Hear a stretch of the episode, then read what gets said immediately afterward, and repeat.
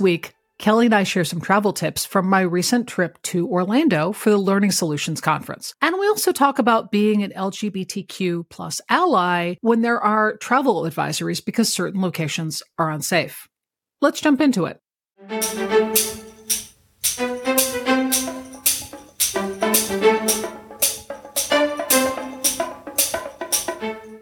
Hello, everyone. Welcome to Ongoing Mastery, presenting and speaking the podcast the chat. Hi, Kellie. How are you today? I am well, Kirsten. How are you? Good. Hanging in, hanging in. So today we are talking about conference travel, yeah? Yeah, I want to hear about learning solutions. You were just in Orlando.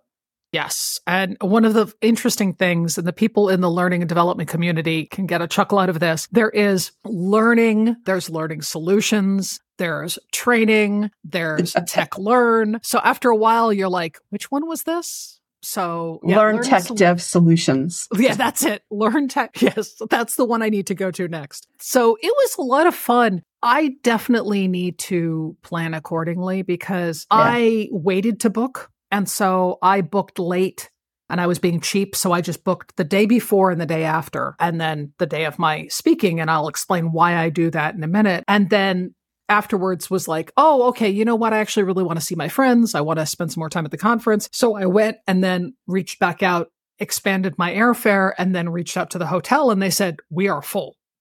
We are yeah. 100% full. You are SOL. So sorry. And so I showed up just as most of my friends were leaving. And so no. I got to have a wonderful dinner with two people and it was great. It was an amazing, oh my God, an amazing, amazing, amazing meal. But it was also like, oh, okay. But here's, you know, finding the, the silver lining in every cloud. Because of that, I decided, you know what? I'm going to go ahead and treat myself to the spa. So I had the most mm. decadent, ridiculous, like hundred minute everything, wrap you up like a burrito, the whole nine yards spa treatment. That was wonderful. My session was great. It was on building engagement and online learning events and online sessions. And it was oh god i'm trying to think of how many people it was a pretty decent sized group and like 30 some people and yeah. there was two new folks and a lot of experienced people. So we got to have a good discussion about how people handle things and, you know, what the differences are between in person presenting and online. Yep. So it was good. It was good. And it sounds like you had good engagement for an eight o'clock or was it eight thirty session? 30 in the morning. Yeah. So yeah. people who've seen me present will not be surprised by this, but those of you who haven't, I always put on music and I always dance around and act like an idiot before I present because I want people to come in and see what exactly the experience is going to be. So there I am. It's 7:30 in the morning. I'm down getting set up and I'm like, "Oh god. Okay." So I'm going to put on my music and I started blasting it and realized there were still some sessions going like right across the hall, so I turned my music off and waited until like 8:15 and then ring cranked it up and I'm dancing around being a complete goofball. And people are like, okay, all right, so this is what it is. I'm like, yes, it is. Welcome, everybody. And doing just the over the topness of it all because I need to be showing people what they're going to get. And also, it's 8.30 in the morning. Come on, you got to have some energy. You got to have some passion. Otherwise, your your attendees are going to be dying.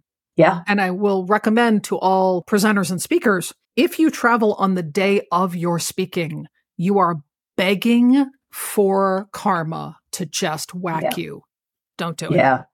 Travel the day before, come home the day after, or at least that evening. You know, like give yourself a break because it took me an extra five hours to come home, like yep. it does. So, yep.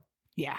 And how much time would you recommend given say your example of speaking in a morning session early time slot what would you recommend about arriving the day before? Can one get in on what amounts to the last flight of the day grab a couple hours and be good to go?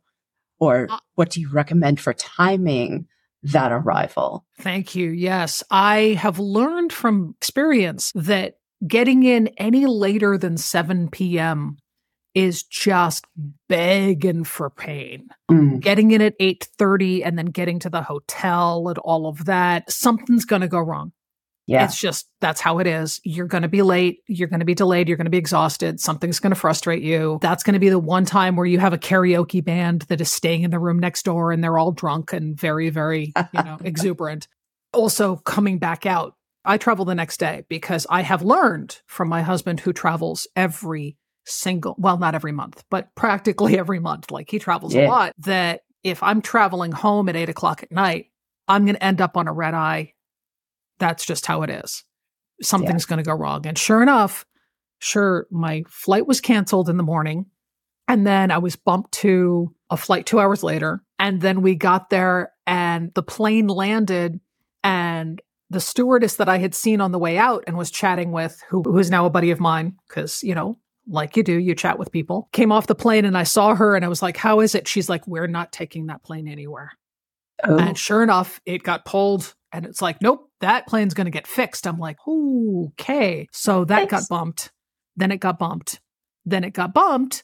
So five hours later, Yeah. it was, yeah, it was an experience. So just plan accordingly, everybody, because airline travel is now one of the circles of hell. It just is. a reason to add to that about arriving early enough in the evening because if your baggage gets lost, you still have time to shop for an outfit to wear the next day. This happened to me heading to a conference. I was in Los Angeles without my stuff. I had toiletries in my carry on, but I didn't have my conference outfit and I had to buy top to bottom outfit support under things to go with and choose the whole outfit. And luckily I'd gotten in in the afternoon. And so I had time to do that. But if I'd arrived at 10 or 11 PM and my session was at something like nine the next day, I'd have been, well, presenting in comfortable airplane wear, but Mhm. not academic appropriate. Yeah. I now, I do not check a bag unless I am going anywhere for longer than a week.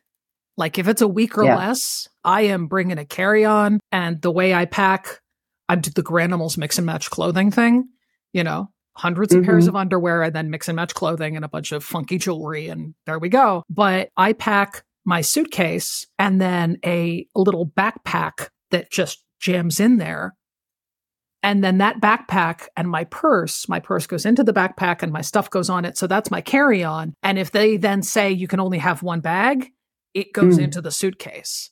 Like, Gotcha. I do not want to check a bag at all, if at all possible, because your stuff can go missing. That's Yep. just what happens. And for the love of all things holy, in your purse or tote or whatever, have your medication. Have Yes. extra medication for at least a few days. Have Yep. At least something that you can wear to present in, like something. You know, your airplane wear should be comfy, but, you know, do something so that you're not up there in your ratty jeans and your rock and roll t shirt if that is not the kind of look you want to be giving. Mm-hmm. Personally, that would work for me, but I still, like I said, Garanimals mix and match wear. So, you know, So I wanted to ask, Yeah. I wanted to ask if you had some concerns about going to a conference in Orlando. Hmm. As you know, there's a travel advisory because of the Florida governor's policies and kind of war on Disney right now. And I just want to know your thoughts as someone who's an ally. Yeah, it's a strong concern for me because I I worry about our friends and how unsafe it is Yeah. for them and how unsafe it is for their kids and their family. And right now Disney seems like, you know, sort of the safe haven in all of Florida. And, you know, Florida and Texas right now are very, very difficult places to go to conferences in if you're if you're not a straight person. Yeah. And as an ally, I get concerned about the fact that it's like, well, at what point are we going to stop going to these conferences? Because Yeah. It's just so dangerous for our friends and family. Because I have family that lives in Florida. I am not pissing all over the people of Florida. I am specifically pissing on the rules about Florida and Yeah. the fact that they are just ungodly insane. It's ridiculous. And it's one of those things that as an ally, it's even more important that we Yeah. show up for the people who are in danger or at risk because putting all the pressure on them to be the only ones saying, Hey, this is not cool is yeah. completely unfair. We have the advantage of not being the ones in direct danger. So therefore it's more important that we speak up. Yeah. And, and leverage our memberships in organizations to say, stop booking conferences there. Stop mm-hmm. supporting states whose policies are so damaging to so many of this organization's very members, much less the general public. Yeah. And sometimes conferences are booked and you can't get out of it in terms of the refund cost would be too much. But going forward, you can make plans yeah. at the conference. You can have dedicated sessions to address the topic. There are ways that organizations that have large scale meetings that are in places that are risky for people in the LGBTQ spectrum and other identities. Mm there are things organizations can and should be doing around their national conferences. Yeah. And it's really, you know, it's really a matter of standing up for the people in your in your tribe if you're an organization. Yeah. Like most of the learning and development conferences happen at one of the Disney or Disney related hotels. Mm-hmm. It happened that the Hotel for Learning Solutions, Rosen something, was really one of the nicest hotels I've been in in years. Like it was amazing. Nice. The staff was great. The rooms were great. The food was unbelievable. Like I'm used to conference food being kind of, you know, it's conference food. Disney does better than most.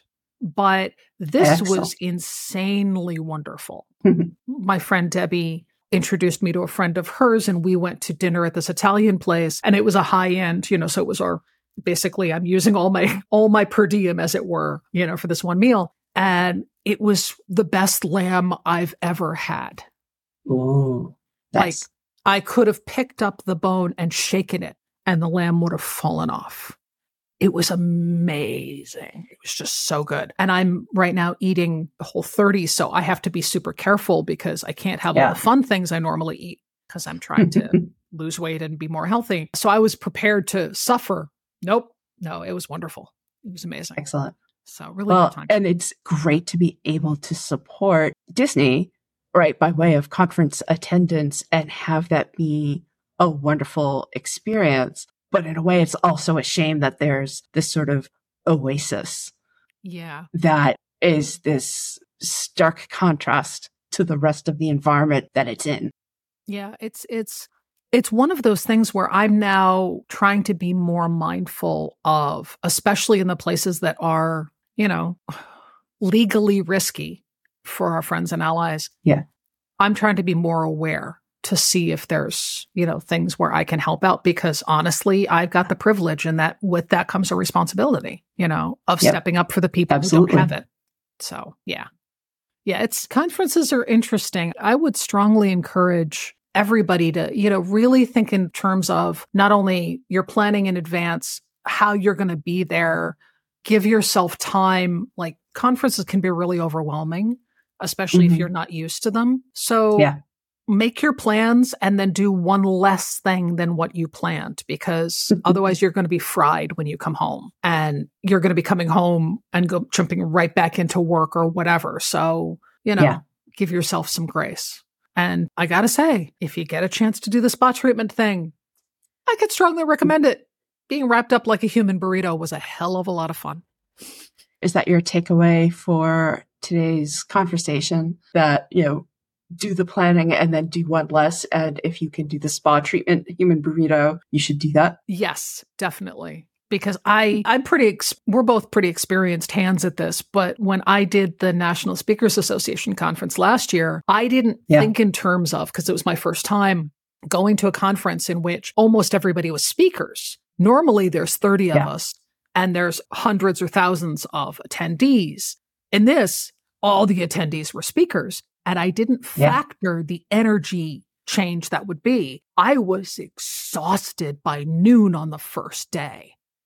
Yeah. And luckily I had Danny with me who works with us and you know, I was kind of able to be like, I need to go back to the room. And she's like, yes, you do, you know, yeah. so it was, it was great. But I had, you know, Danny shepherding me via the internet, basically going, yes, you will do this, you will do that. And I'm like, thank you for giving me permission to be sane. but it was just, my God. Yeah. Really factor in how draining it can be, especially if you're new to it. You know, if you're a new speaker, you're already dealing with the fear of failure, the nerves, the wanting to make sure your message gets across, all of that, plus the tech that might go wrong, plus all the things. And then mm. there's the conference itself. So, you know, plan accordingly. It would be my message for this one. And my takeaway is related that whatever your schedule is, whatever you've picked and decided, I'm going to go to this and go to that.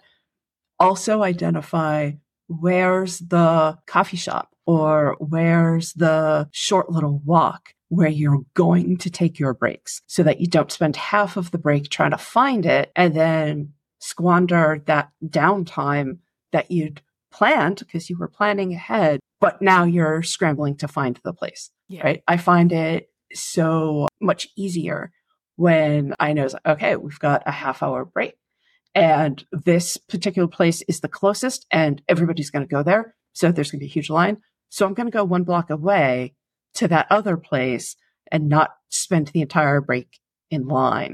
Mm. So yeah. do yourself that favor, do a little advanced scouting so that you can use your planned time to relax, to actually relax. Yeah. And if you're a speaker, you might have a speaker room. Not every conference does, but like Training Magazine, the last conference I went to for them, they had a dedicated speaker room with, with the coffee and the tea and all the things. And if they have that, make a point of telling them how grateful you are for it because not every conference does that. And it is so nice to have just this little cave that you can go to because when you're a speaker, every moment that you're on the floor, when you're not in your hotel room, you're on duty like yeah. you're on stage, you're on duty, and you yourself, but you are still representing the conference, you're representing your business, you are on. So yep. you got to be able to unplug and have a moment where you essentially like, you know, undo the jeans and kind of go, kind of, you know, in the corner and where nobody can see you because it's just that's how it is. You don't find these comfortable. I do. So I will say that footwear is super important. I mm. use Fuego dance sneakers, but Kellie tried them on and they didn't have any arch support, so they didn't work for her. So find yeah. the shoes that work for you. But Fuego Absolutely. dance sneakers are my conference shoes because I'm on my feet and I am bouncing around and being a goofball and I have to be comfortable. So make sure you plan your shoes. Definitely. So I think, yeah, I think that's a I lot of good, good tips. Yeah. Okay. Awesome. Please, everybody in the socials, on YouTube, in all the things, leave a comment. Tell us your experience. What is your best go to conference story? What is your worst go to conference story? If you got tips and tricks for people, I will throw one more at the wall. If I can bring my little, there it is. If you are a speaker and you do not have this throat, coat, mm. tea, Get yes. some throat coat tea and put it in your bag because all speakers should have this. It is amazing. Um, I carry yeah. it in my bag along with all a variety of tea because I'm a tea snob and I don't like just generic tea bag. You're not a tea snob. You are you are a, a tea respecter. I do. Respect the leaf. Respect the leaf. That's going to be the, a message from today. Respect the leaf. All right, fantastic. Thanks for watching. Thanks for listening. We will see or catch up with you next time. Cheers.